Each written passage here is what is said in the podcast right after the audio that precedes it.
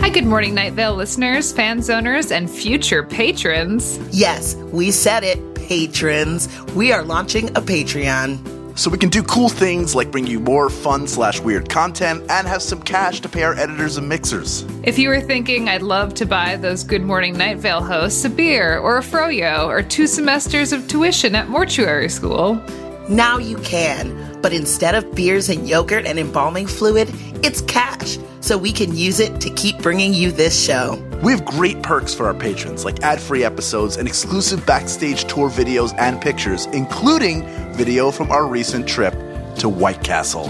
it was fine. Totally fine. Plus, a bonus monthly fan zone only episode, bi monthly live fan zones, shoutouts in the credits, recipes, and food recs from the cast. I, Hal Lublin, will make scones for you on the internet. Plus, monthly weird personalized gifts and snacks delivered by mail from the cast. I have a lot of weird Night Vale shit in my house, and for the right price, it's coming your way. and the opportunity to be a guest on Good Morning Night Vale on the future episode of your choice. And more. If you love us or even just like us, check out our Patreon and keep our love alive with your sweet, sweet cash. Go to patreon.com slash Good Morning Night Vale. That's patreon.com Good Morning Night Vale. We are forever in your hearts. And in your earbuds, And in your bank accounts. It's fine. We, love, you. Mountains, endless mountains, peak after barren peak. And what lies restless in the shadowed valleys? I cannot say, I cannot say. Good morning, Night Vale.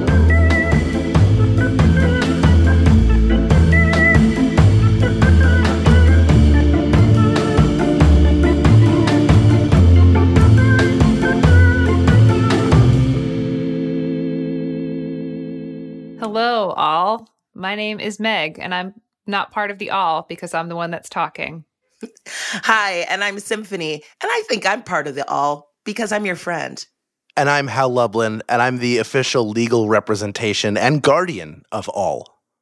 And this is Good Morning Night Vale. I wanted to sing a holiday song so badly because I love the holiday season. I'm staring right now. As we're recording this, it is the fifth night of Hanukkah. I'm looking at my menorah, and it looks like there's been a murder. It looks like somebody's 'Cause of murdered the a bunch of candles. Yeah, but like they're really melting oddly this year. Like they're Yeah, they well- these candles wanted to live.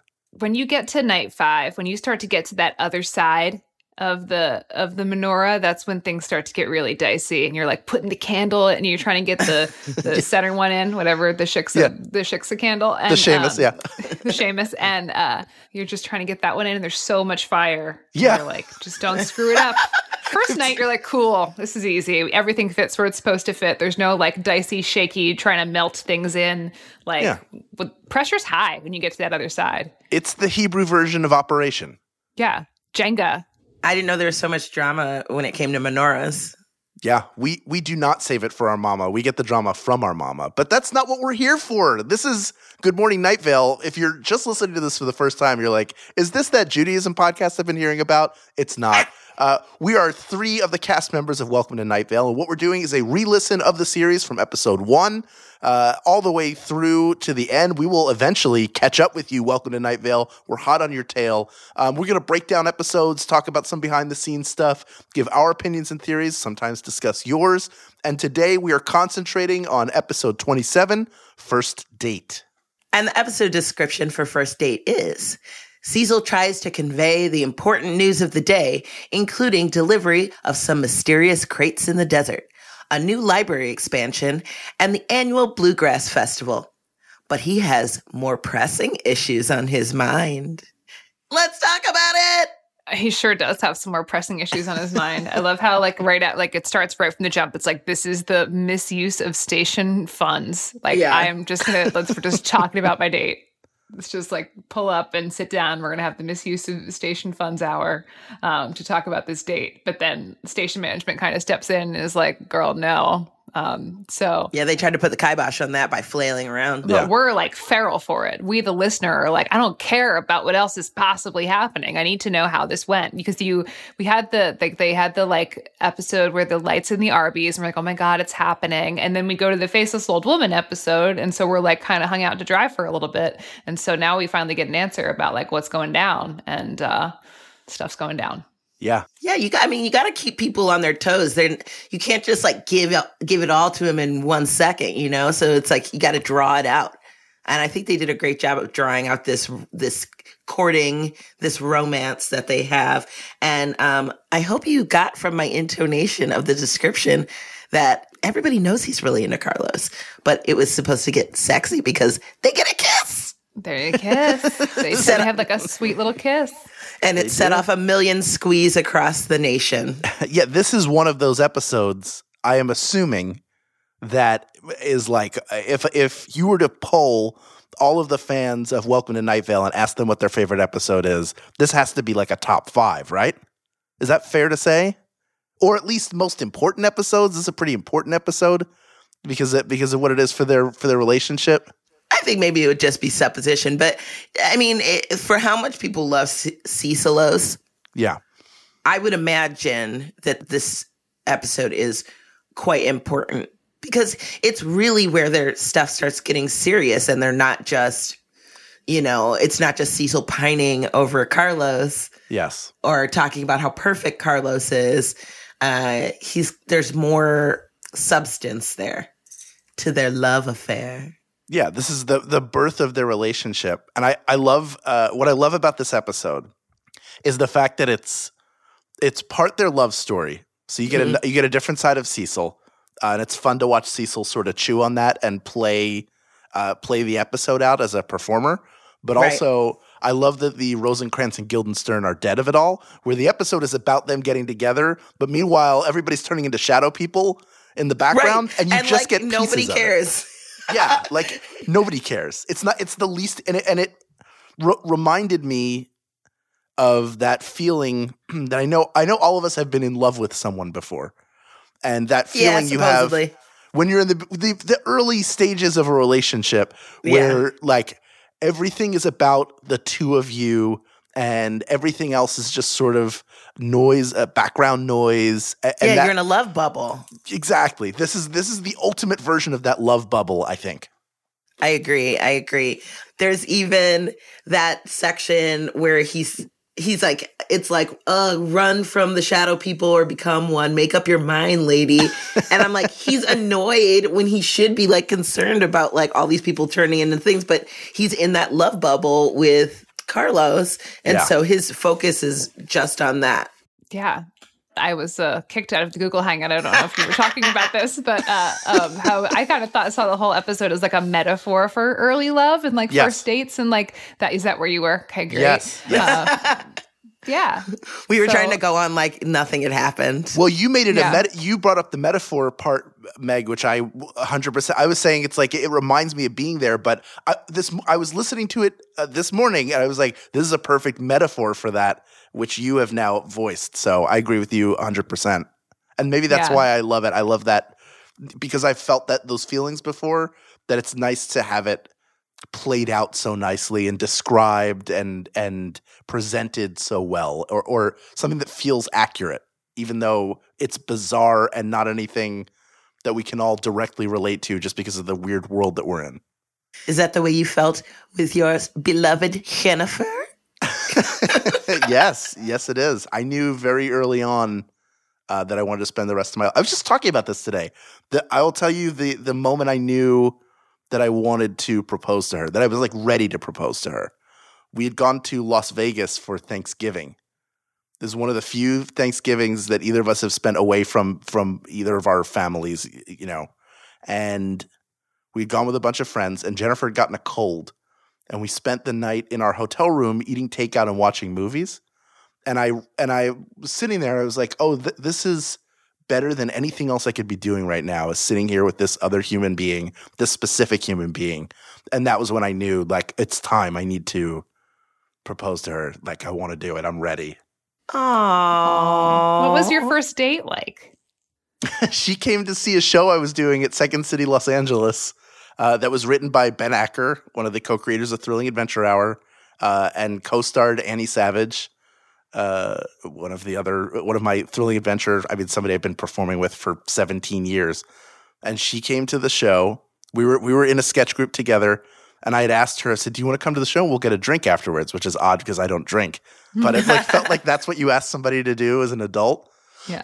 but she was like, "Yeah, I would love to." And then we hung up on the phone, and I realized I didn't know. I was like, "Oh, I didn't really ask her on a date, so I have no idea whether or not this is actually a date." And then I saw her. I always peek out behind the curtain. I like to see the audience, and I saw her walk in, and her hair was like done up and flipped, and she was wearing like this amazing outfit. I could I could describe it to you exactly, but uh, when I saw her, my heart like I my heart started racing and I don't was get it a, nervous. a tunic and furry pants? it was a tunic and furry pants. Just by the way, uh, how crazy is it to have it described like that? Feels like the most physical description of Cecil we've had yet. Not to get, not to leave my first date, Oh, but to yeah. get back to the what the show is is like that Uh, struck but me But let's like go back oh. to your first date. What do you get to hear? So she was dressed. She was looking good. She and was so dressed that, very is that when you knew it was a date? that was when I knew it was a date. My heart started like beating a million times a minute. And then we went to a restaurant across the street afterwards and we got food. I was on Weight Watchers at the time, so I was drinking a ton of water, Yeah. like giant jugs of it. So I, I think I peed like 30 times during that date. 30 times. she's like, she's probably like, why does this guy keep getting up and going? Like, He's a cokehead. yeah. She's like, he's definitely a cokehead. Yeah, that's exactly what I thought. She's like, she's definitely assuming that I'm going to to snort copious amounts of cocaine. Like the third time, you're like, "J- can't you just snort it all at once? Is this something that cocaine people have where they have to keep going back for additional tastes? Uh, but yeah, it was great. And then that was, and now that the great love story continues, we've now been married for over 11 years. Oh wow. Oh. And romance is still alive. It's still Sure is. alive, as as everybody knows from the shower pie story. And if you go to Patreon, if you become a, a backer of ours on Patreon uh, later this month, you will get to hear her side of that story. That is an exclusive that we can tell you is part of. Uh, that is a, is a Patreon only exclusive. My wife telling me. Yeah. And it, it is the thing that in the you know thirty episodes or whatever of the show that we've done, it is the thing that has made me laugh the most. Is Jennifer's side of that story? She's such a diplomat. She really is. What about your? What was Uh, your first date uh, with Joseph? Well, we were we were friends first, um, and I realized that I liked him like a like a couple months into our friendship, and then I was like, I'm gonna go for it. I was like, I'm gonna throw my cat right at him. Um, so we uh, went to go see uh, my friend's band play um, at the Bitter End in New York, and but before we went. We were hanging at his his apartment with his roommate, and we got really drunk and really stoned. And um, we went to this bar, and then I uh, we walked out. We saw the the band play, and then we were walking back to his apartment. And I like held his hand, and we like encountered a police horse. And I was like, I once I said hi to the police horse. I was not, I was like really just petting a police horse. Um, and then there was definitely that part. And then yeah, we were walking back, and then we got to the, his corner, and I was like, I like you. And he's like, you shouldn't like me. But then he made out with me. So and married you. Yeah. yeah, So much later on, much later on. was he? Trying, do you think he was trying to play the bad boy? He's like, you shouldn't like me. You know. Well, he just didn't really didn't want to be in a like relationship. He wasn't ready for me because he had just been he had been in a really long term relationship for like up and like almost up until then. He'd been single for maybe like six months after being like with someone for like like a really long time, like seven years or something. And so he was uh, he wanted to like be like a single guy in New York and like play the field. and and if you know Joseph, you know that is something he is not suited for. no. Yeah. you shut that. You shut that shit down real quick. Yeah, I was like, nah, dude, you're coming with me. Well, I like to uh, look at it when we go back to this episode. They go to the fu- the, the full Gina. Neither one of you had a date like a traditional like let's go to a restaurant. You know, because Right. it was like traditional date. I, I I've only been on like one or two dates in my whole life. Eh, dating now is weird. You know. Uh, but this this is like the traditional like they go to a restaurant Although it's a very strange restaurant, Gino's. There's no, you just like appear inside of it. I dig it. I like that you have to get out with a brick. Yeah. You get put in a room without doors. Yeah. It definitely feels like it feels like a like a modern LA restaurant where it's like in, for your third course, we're going to lock trap you in a room. Exactly. Well, and just the name I love Gino's Italian Dining Experience and Grill and Bar. And uh and the maybe ground zero for the shadow people? Because the the waiter's the That's first one they to turn first into a shadow man, yeah. Yeah. Although this has to be related. Here, here's a question I have: Is is this relationship, or has the early stages of this relationship put the entire town in jeopardy because Cecil forgot to mention that holes were opening up in people's walls? Right. Mm. So Because he like, was more distracted. exactly. He's like, this is uh, this, things will suffer when you're when all of your focus is thrown towards one thing, and it feels like in this case.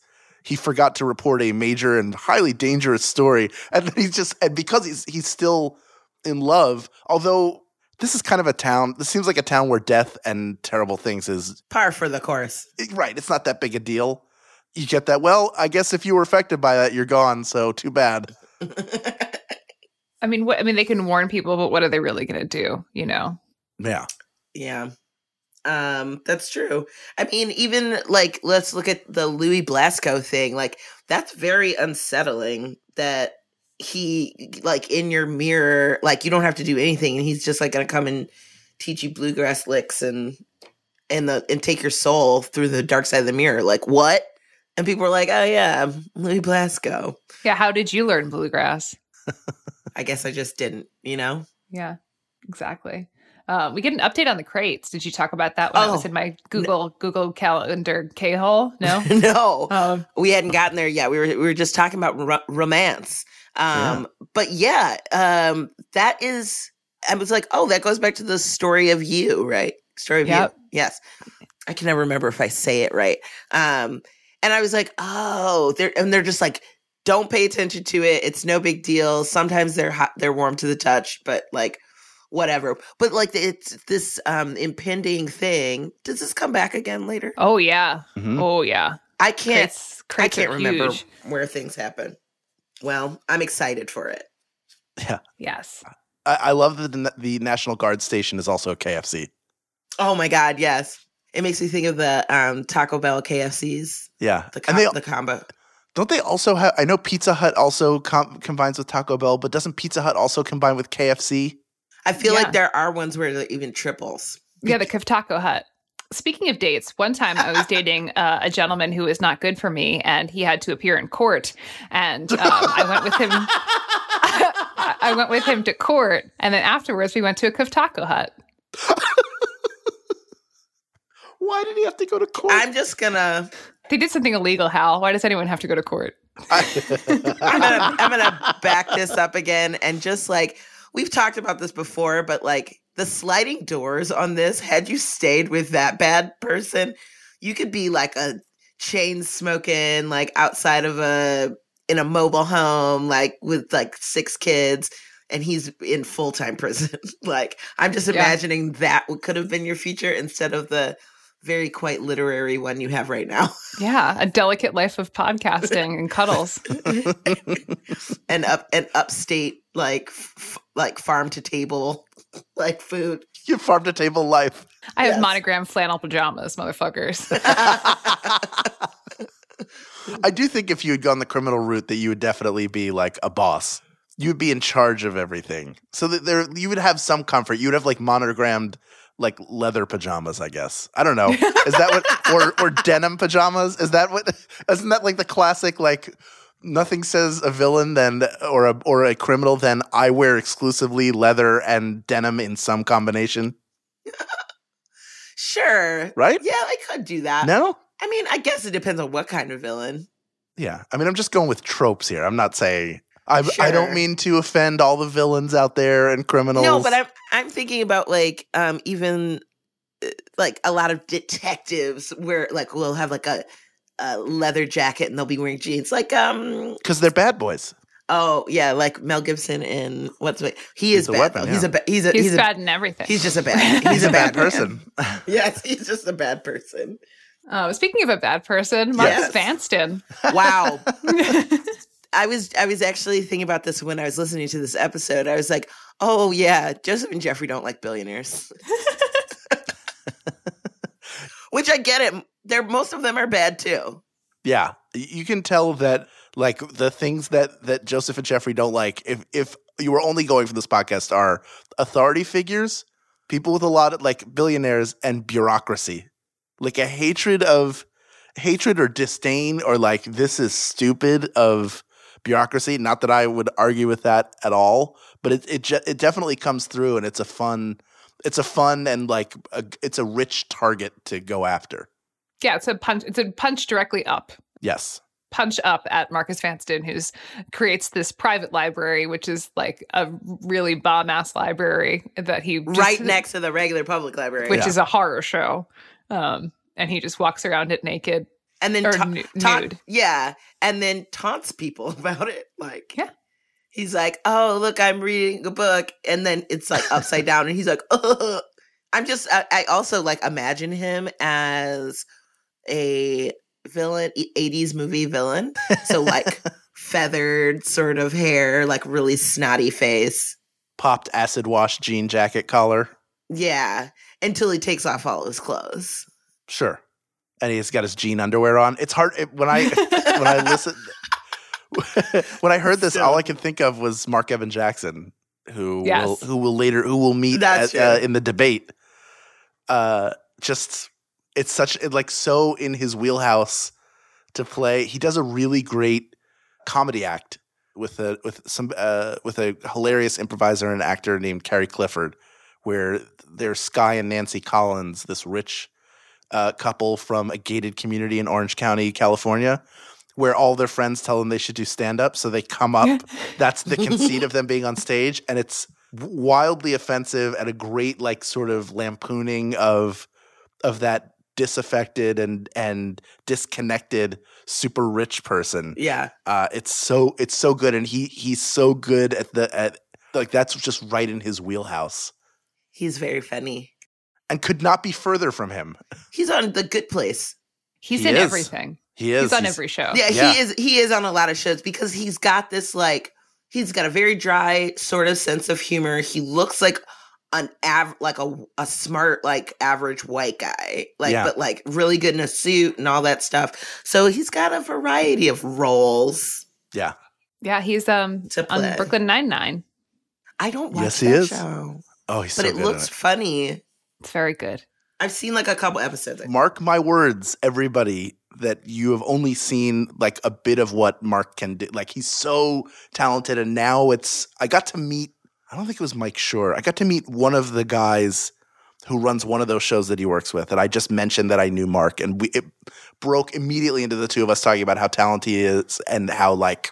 He's like a he's like a secret weapon who shouldn't be a secret. Even though he's in everything, it's like he's still there's there are more good things to come and they could not happen to a better person than than him Yeah, he does a lot of charity work, right? Like I know he's like as passionate Yes. about charity work and uh, uh, just a stand up stand up dude. yeah he has a, uh, his charity which i'll plug here because we're talking about is the detroit creativity project which uh, brings improv programs into schools in detroit it's yeah it's a really great charity he's been doing it for several years and they're doing a uh, on the 14th of december they're doing a show here they're doing like a good place improv show Oh, Oh, great. fun! so Yeah. I know I talk a lot of smack about improvisers and ukulele players, but um, but I really do uh, I really do appreciate that art form. But I also do think it's really great for kids to have art in the schools and then also art in the schools where they get to be themselves. yep We're we're all nodding. I know you can't hear that, Yeah, but we are nodding at each other. yeah. I think it's great. Hey guys, we should be in a band. Um, that that Dark Owl Records band. Yes, I think that would be I think that would be great because mainly I think it's like stabbing and hammering people.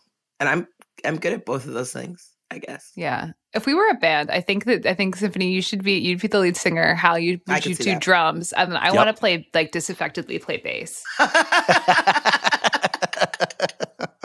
And I feel like Symphony, you'd wear like some like very like Steven Tyler. Oh, like, spandex, for sure. flowy, like spandex and flowy at the same time, Yes. and there'd be a lot of like cartwheeling and kicking and screaming and like. I would totally stage dive. Mm. I I I've thought about that at live shows, and then I'm like, no, they would just drop me or I'd hurt someone.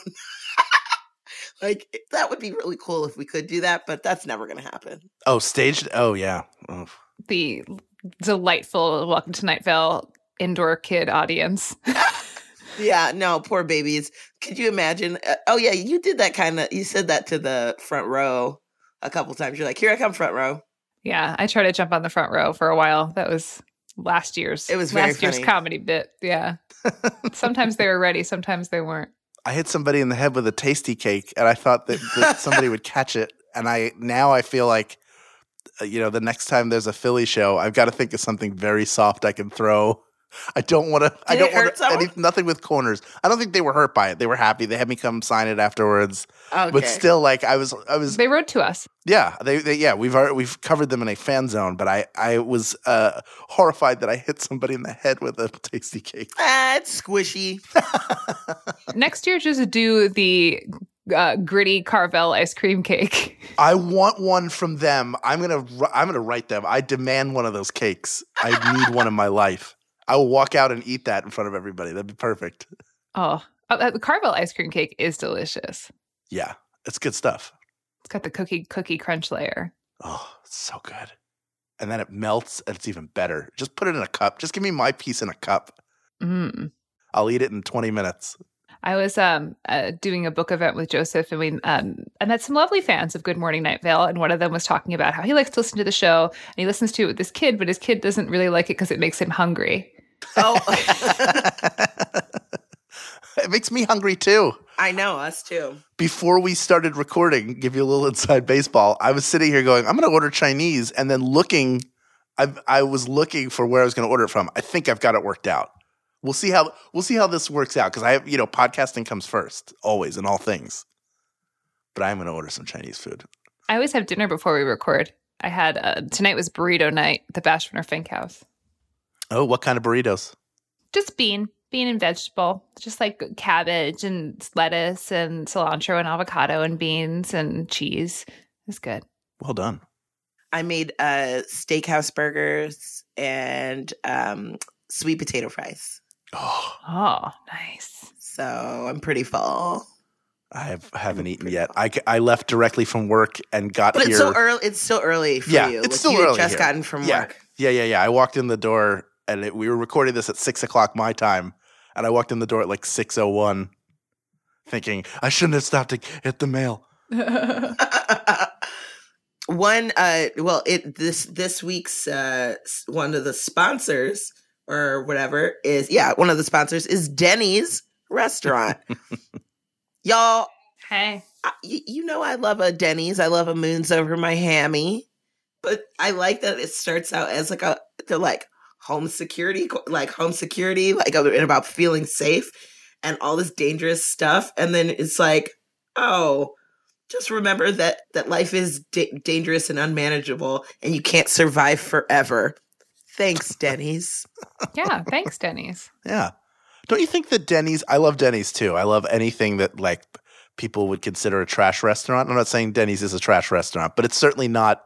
It's probably it's a sits- diner it sits below. I mean, it's come on. It's not a diner symphony. You know, I- you have I- real diners in Chicago. i'm trying to be nice I know. you can be nice and say they're they're a better restaurant than they're giving credit for. But I Yes. do think I feel like I feel like I would enjoy Denny's a lot more if every other person in the Denny's wasn't there when I was there. Oh if you were just by yourself You want Yeah. a private dining experience at Because the I, Denny's? I- like there always seems like there's one person in a Denny's who's about to lose it. oh And I don't mean they're gonna pull like a weapon, but like they definitely will throw a plate and start screaming. And I'm like, I just want to eat too much food in peace. Is that is that so much to ask? See, all my memories of Denny's from when I was like in high school. This is when you could still smoke inside. Um, and I was a smoker back then. Oh, the good old Um, days, right? And we would, yeah, we would go and sit like after our choir concerts and stuff. We would go and like sit at the Denny's and drink coffee and smoke cigarettes. And then, but they started imposing a thing where you had to, you know, pay a certain amount of money, like your bill had to be a certain amount. So we all got like fries. It would be like fries, coffee, and cigarettes, and that was like pretty much it. Gross. And it was So me and a bunch of goth kids. It was great. So I have a I have a I have a soft spot in my heart for Denny's. I have a soft spot in my heart for goth kids. I have a soft spot in my heart, and I have to go to the doctor about it. It's from it's from the Denny's. It's from eating Denny's while being That's nervous right. about the drunk people. Yeah, going. I hope those smoking goths don't come over here and bother me. And they're like, "Hey Hal, Leave me alone. Here, take the pancakes. I don't even want them. Your suffering is meaningless." I know. I'm gonna leave now. Uh, um, right after the Denny segment, we launch into uh, the station editorial, which is like a, a bit earnest, where it's like it's on the topic of beauty and talking Yeah. about how the media is distorting um, the healthy self images, and it goes on about that and how it's not good for anyone or children.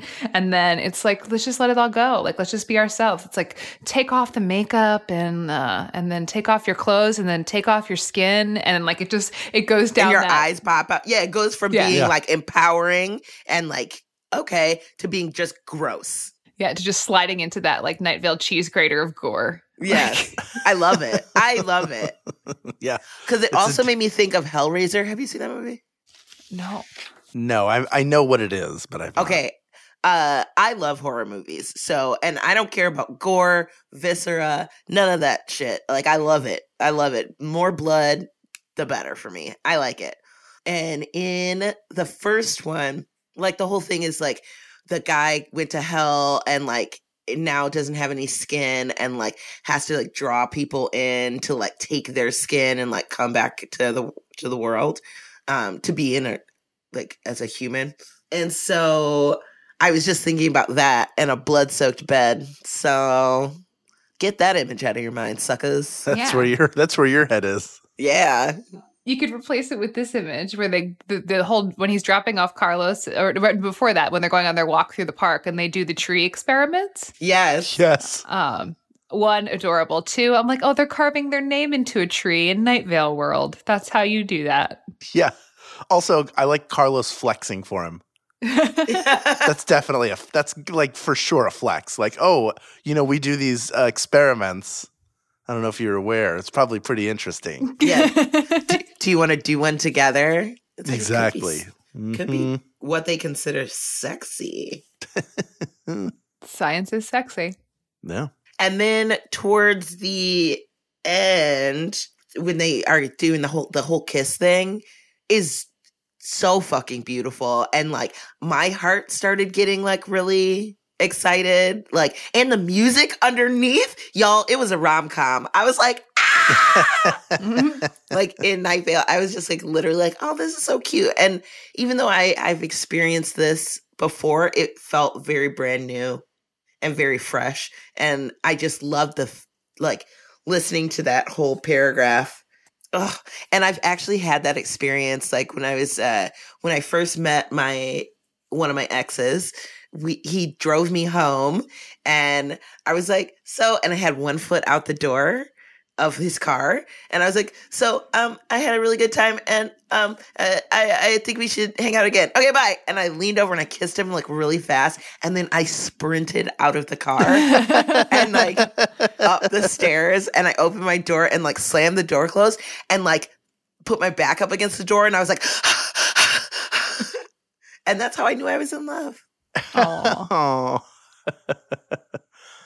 I once had a girl who had to ask me to kiss her because uh, I wasn't going to do it. Oh, Was not going to do it, and it wasn't Jennifer. that's sweet. But I was like, okay. D- did you want to kiss her? I, you know, uh, sure. I mean, wh- why not? I did know after that that I didn't want to date her. Like, I just like I didn't feel a spark. She was Sure. lovely, great person, everything, nothing wrong with her at all. So I made sure Just after don't feel that. it sometimes. No, yeah. After that, I was like, no more.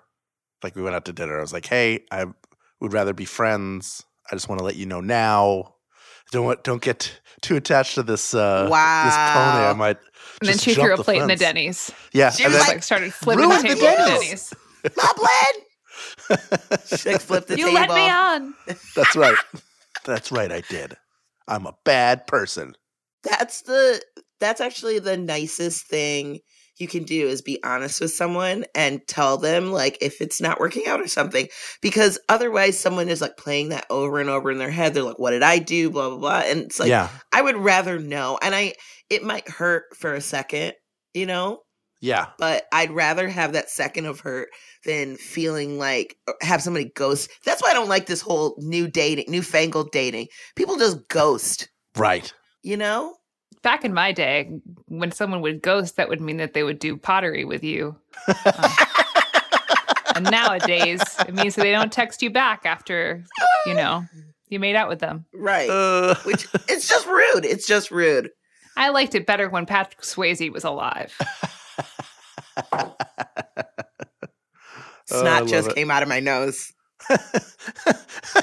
like the better the better. That's that should be. If you ever had to go on a dating site, uh, which you won't, like that would be a great headline. Yeah.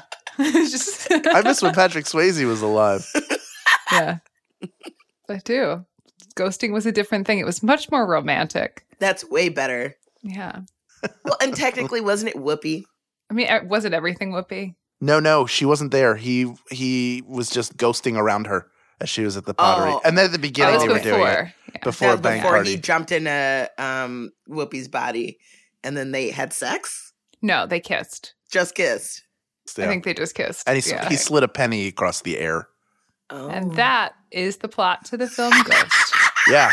Now that we've talked about Ghost, here's what we're going to do. Uh, we're going to hear from you, the fans and friends of the podcast, about your theories, comments, and questions. But first, let's talk about this episode's weather, which was Team the Best Team by Doomtree.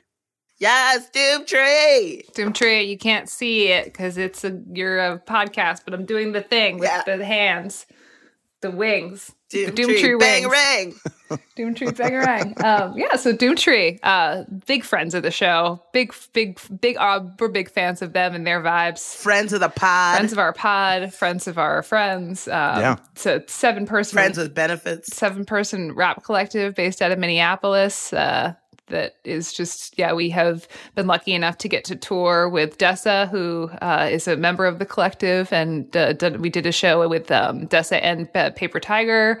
So we that was a show that we did one time, and then we've also been able to feature the some so some of the different iterations of Doomtree as weather on the show, um, different bands, and they're just they're really great, and we really like them. Yeah, it's a great track.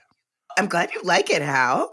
Um, it made me think from it's always exciting to me when you like a song, how Because I know you have just I mean, I your musical taste, uh, we all are varied and different, and like you just don't tend to be like always you can like the song by itself, but just like You, you don't have to tap dance. It's okay. sometimes you don't like it. That's all. my I do have a general like uh I don't like the the weather breaking up the flow for me.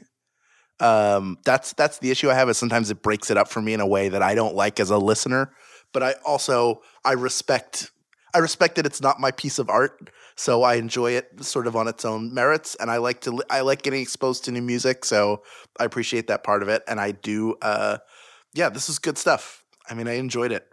For some reason this didn't excuse me, it didn't add to the episode, the story of the episode, but it's a good piece of music that I really enjoyed. I really enjoyed listening to. So I was like, oh, this is a good little break. I, I don't know why I liked it. Was it reminiscent for anybody else of like a band halftime show? Y- yes. Because of the That's beat. what.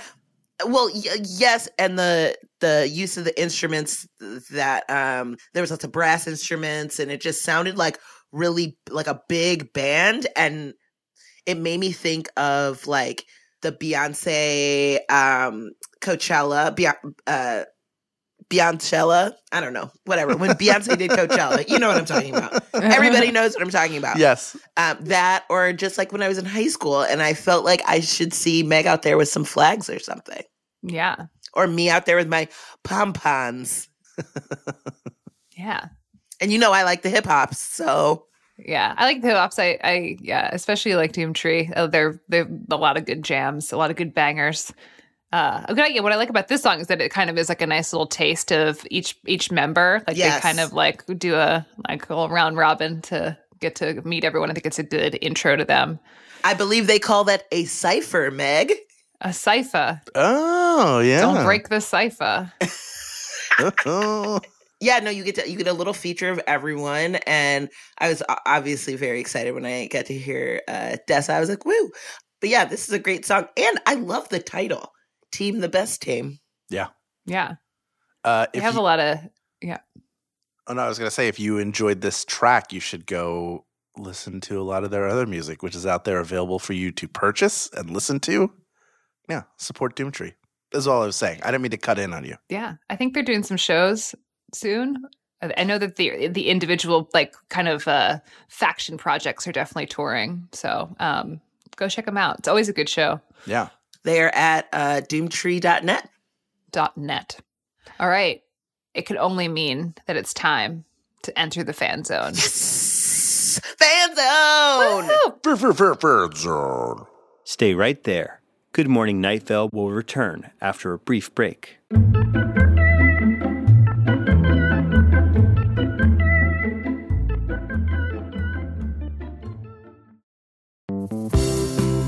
You have trouble getting the sleepies like I do, having a good night's sleep, like a full night's sleep, let me introduce you to Feals, which is the premium CBD delivered directly to your doorstep.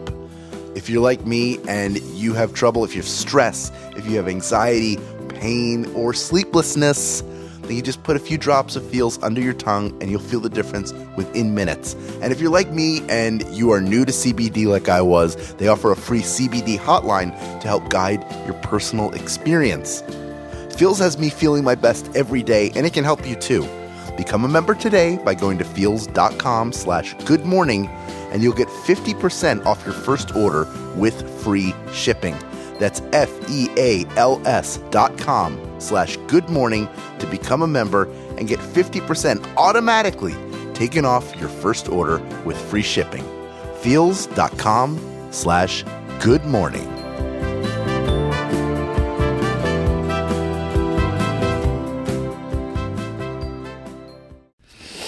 That's the sound of me smelling my own armpit because I smell like a coconut vanilla cookie and I smell like that because of native deodorant. Good Morning Night Vale is very pleased to be able to offer you 20% off of your first purchase of native deodorant by going to nativedeodorant.com and entering promo code Good Morning at checkout. I find myself very lucky to live in a time in history when deodorant exists. Think about how bad George Washington must have smelled, and be grateful that you don't have to go anywhere near that. I don't want you to be stinky. I want you to smell great. And I want you to do that without endangering your body with harsh chemicals. Native Deodorant can do that for you. Their products are naturally formulated and aluminum free, so you're not going to be slowly poisoned by your own armpits. You're going to have to find another way to die.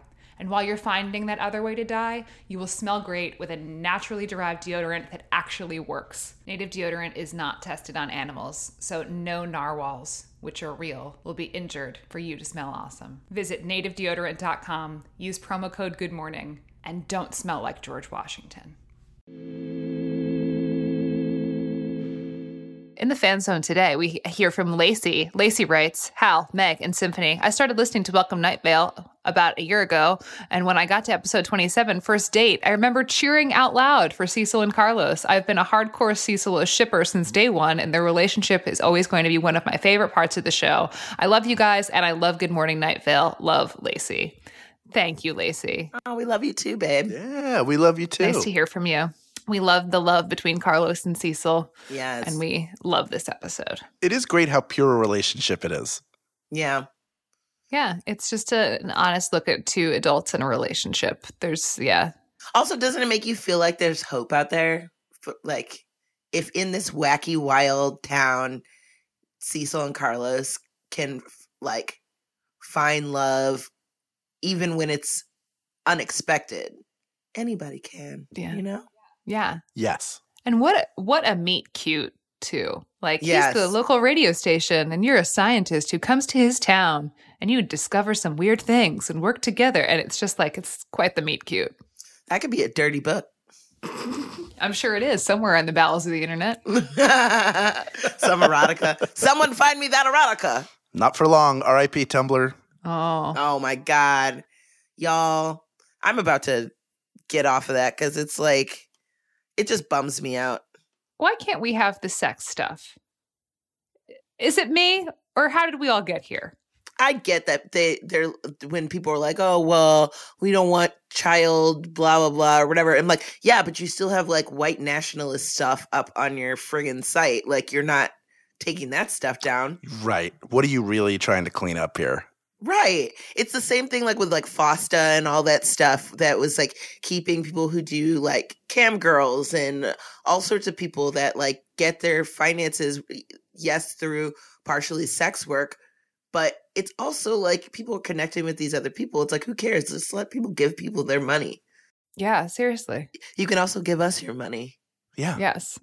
At patreon.com forward slash good morning night vale. Do you two remember Jenny Cam? No. Jenny Cam uh, was a, a woman named Jenny Ringley. This is not really sex stuff. She Okay. she put a webcam in her dorm room and just ran it. It would like refresh with a picture every once in a while. That turned into for several years. She would always have webcams up in her home, and you just see her live her life. Kind of like Truman Show style. Yeah, if she had, if she was with her uh, boyfriend, then you would see that. Sometimes she would walk around, you would see her butt or whatever. But a lot of it was like it was just this odd, like you could turn it on and watch like she's just typing at her computer or her cat is running around, and it was just a really bizarre. It kind of predates, as far as I know, Do people pay the for other it? stuff. No, I don't think so. Maybe. Huh. It makes me think of those um things where they have like animal videos, you know what I mean? Like it'll be like on a video on a nest. Yes, it's like that. It's exactly that. It was that sort of. Con- it was April the giraffe long before yes, April, April. the, the, I was about to say April the giraffe. Remember when we were like yeah. on like bated breath watching that giraffe have a baby giraffe? it's just interesting to see how we've used technology and uh, the the extent to which people want to uh, determine how technology should or should not be used. Yeah. just something, something interesting. Just let it point it Well, out. thanks, Lacey. Next, Yolanda writes Hello. I don't know if I'm sending this too late for the first date episode, but I wanted to talk about this anyways. So if it's too late, sorry about that. You're not late, Yolanda. First Date is a very important episode to me. I've listened to it so many times. When I first listened to this, I was a very young gal and I still hadn't figured out that I was a lesbian, but I was still reaching out and trying to find as much gay representation as I could, which would leave me leave me queer baited a lot. This led me to believe that Cecil Carlos would never happen. Even after one year later, all the way through the first date, up to the moment Carlos kissed Cecil, I literally thought Cecil was making it seem like a date while it wasn't. So, yeah, when the kiss came, I was probably just as shocked as Cecil. So, in all, thanks to Night Vale for creating a relationship that means so much to me and probably many other LGBTQ plus people. Keep up the fantastic work. Thank you. No, thank you, Yolanda. Um, and yeah, I uh, I totally understand that when you uh, haven't seen yourself represented in media in a positive way or a way that isn't like just like oh unrequited gay love, which is a lot of the stories that we see out there in sitcoms and movies and whatnot. You could think that it's going to go that way as well in this, but thank goddess that it turned out the way it did. Yeah. I'm pretty pumped. I like to see that type of stuff. Yeah, I'm also pumped. I'm glad that that it happened this way. But yeah, you're. Uh, uh, I think Yolanda, there is definitely is like during the date. Like I know it's a date because the episode's called first date, but there definitely is the vibe that like maybe Carlos is not feeling the way that Cecil's feeling. Yeah. Um, and then it's like they get to the end of the date and you're like, don't know how it's gonna go. And then yeah, that moment where it just like kind of cuts through and you're like, this is happening, this is totally on, and this is totally cute. Mm. Yeah, I, I just I just want to add how nice it is, even though it seems to be happening very slowly. the amount of representation in media in general seems to be like inching a little more, a little more towards normalizing non heteronormative relationships or whatever Yeah. kind of weird uh whatever term we're using uh, describe just like straight white dude and a straight white girl like eh, Mhm. all across the board representation is getting better and it and it I, it just it makes me happy, and I I like to.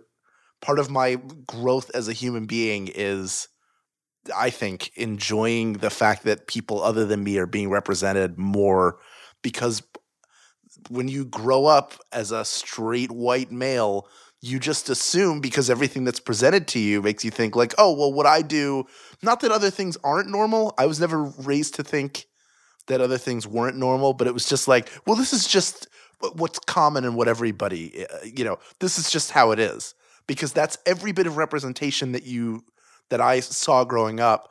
That was that was how it played out. So to to have to now live in a world where people who who are younger can see that kind of representation earlier is so mm-hmm. important and uh, you know it's certainly an honor of mine and i assume for both of you as well to be part of of something like night vale that's always treated those relationships as normal as they actually are yeah i didn't really i, I feel like i didn't even really see a bisexual person on tv that wasn't like being made fun of right for until I was well into my mid to late 20s, you know.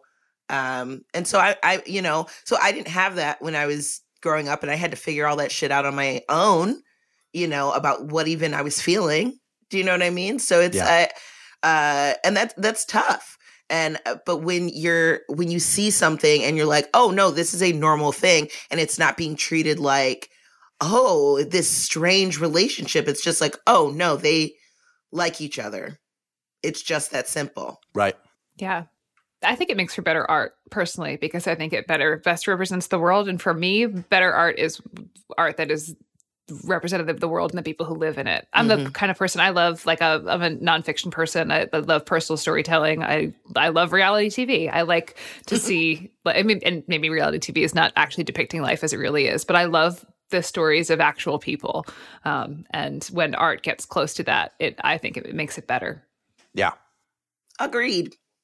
Uh, well, thank you, thanks Yolanda for bringing that up and and allowing us to talk about it. And yeah, I'm glad that this show was a positive part of your journey. Kylie writes, "Hi, hello, Kylie." First off, I want to take a moment to tell you guys that I love all of you, and Good Morning Night Vale has got me going back and re listening to the show, and it's really making me feel nostalgic because I've made some amazing friends because of us bonding over the show, and it's just a fun time overall. Well, thank you again. That's wonderful. You have your own Night Vale tribe. Good for you.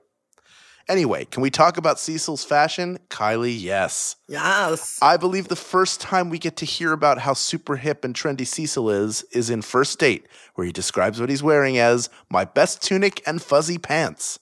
I love this. Up until that point, the community basically depicted Cecil as this really well dressed guy in a waistcoat. Ever since that episode, my friends and I have made it our goal to try and change this idea to the point that we started a blog shit Cecil Palmer would wear.tumblr.com. Wait, I'm oh, clicking oh, right now. One. I'm I looking right Tumblr. now. I It's so funny. I'm mm-hmm. pausing. I feel like there's a whole Galliano spread or something that's like so weird. I just want to I see fuzzy pants at the top. I see obje- Yep. Yes. Yes. yes. Yes. Yes. And yo. Oh, oh the one with the giant fuzzy suit where it's a big. Yeah. The model looks like she's lost in it. Yes. I mean, the, oh, this is just great. This is great. Good on you, Kylie. But anyway, they started a, a, blog dedicated to the strange fashion that we would imagine Cecil wearing. Whenever we go thrift shopping, we without fail find one or two things that we are afraid of wearing in real life, but we know someone in Night Vale would rock them without question. My favorite head headcanon is that on lazy Saturdays at home with Carlos, Cecil likes to lounge around the house wearing neon yellow briefs and see through vinyl pants with his favorite unicorn sweater. Also, that Carlos is always wearing a rainbow glitter lab coat with ripped off sleeves, because why not? Keep up the good work, and I look forward to hearing your next episode, Kylie. Well, Kylie, those are striking visuals and I uh, I fully support all of them. What what do you think, both of you? Thank you, Kylie. I agree. I agree. I agree with your um, uh, desire to dream and your desire to uh, costume costume these characters in your mind. I'm here for it. Yeah. Yeah, Kylie, I'm here for that as well. And um, I, I think that rainbow lab coat, glitter lab coat could totally be a thing, especially if it's his uh, casual weekend lab coat that he wore on the date. Uh, next up, we hear from Chrissy. Chrissy says Carlos looks like Rodrigo Santoro, but not as Xerxes from 300, more like Carl in Love Actually, and wears a lab coat all the time, all the time. Like he's got a lab coat on over his clothes, but possibly also a second one underneath them. Like a never nude. Like a never nude, like always lab coated. Well, just, I mean, you need the lab coat for safety. It's not there just for fashion and decoration, it's to protect your clothing from science. Because science can get messy. Science leaks, science true. sometimes sprays, science can be caustic, science can be warm, and a lab coat is going to really protect your skin from that. And two lab coats, that's double the protection. Yeah. Um, um, it's funny that you mentioned Love Actually because we're in Love Actually season, and it's not Christmas for me unless I go to uh, Jezebel.com and read Lin- Lindy West's review of the film Love Actually.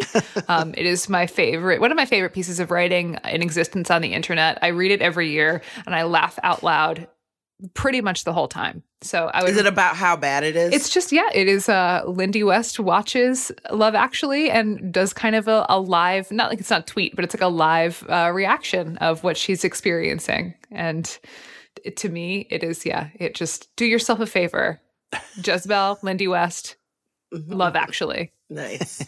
do it. Dana writes, I'd also love to comment on how unreliable Cecil is as a narrator. Yes. No duh, Dana.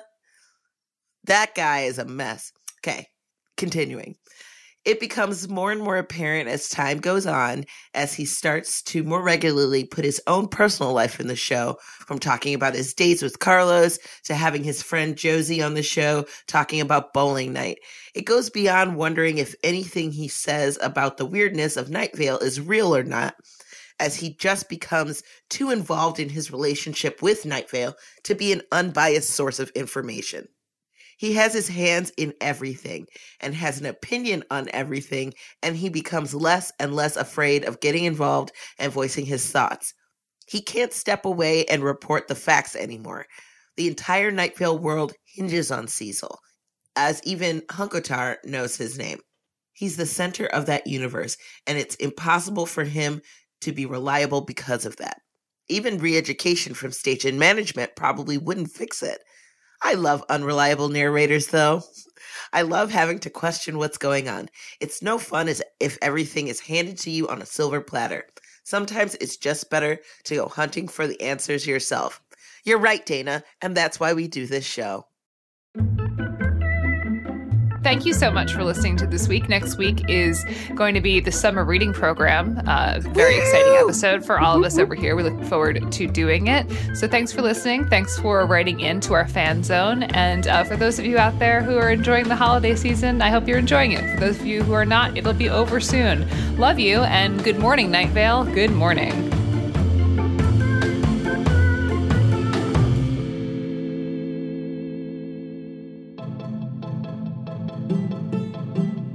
Good Morning Night Vale is a Night Vale Presents production. It is hosted by Symphony Sanders, Hal Lublin, and Meg Bashwiner. It is edited by Grant Stewart. It is mixed by Vincent Cacchione. It is produced by Meg Bashwiner. Theme music by Disparition. Special thanks to our fans who submitted their thoughts this week. Leave us a voicemail at 929 277 2050 or email us at info at goodmorningnightvale.com to share your theories and ask questions, or to tell us which host could play the most convincing Bad Santa. This show is powered by our patrons like Hannah Thu, Holly Gruich, Jessamine Reed, Caitlin Williams, and Catherine the Gay.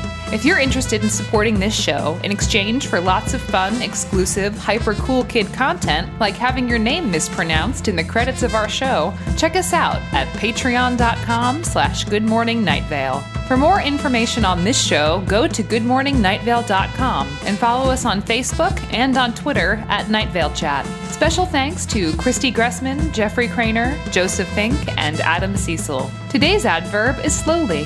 She was being slowly suffocated by all of the work she had to get done before the end of the year. So slowly that she didn't even notice until it was mid December, and her face was turning a festive frosty blue, and her gasps for air sounded almost like reindeer hooves landing on a snow covered roof.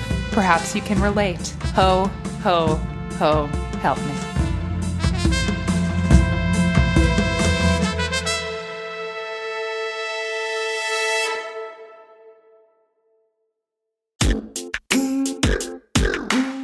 Want you to write a story about a wedding reception. I want you to make that story two minutes. That's about 200 to 250 words when you read it out loud. Finish it, refine it a bit, work on it, get it to somewhere that you are happy with it. I want you to delete it. That's me, Joseph Fink, giving a short writing assignment on me and my Welcome to Night Vale co writer, Jeffrey Cranor's new podcast, Start With This. If that prompt sparked your creativity, then give it a listen, because on this show, it's you who will do the creating. Not sure where to start? Start with this. Find it wherever you get your podcasts.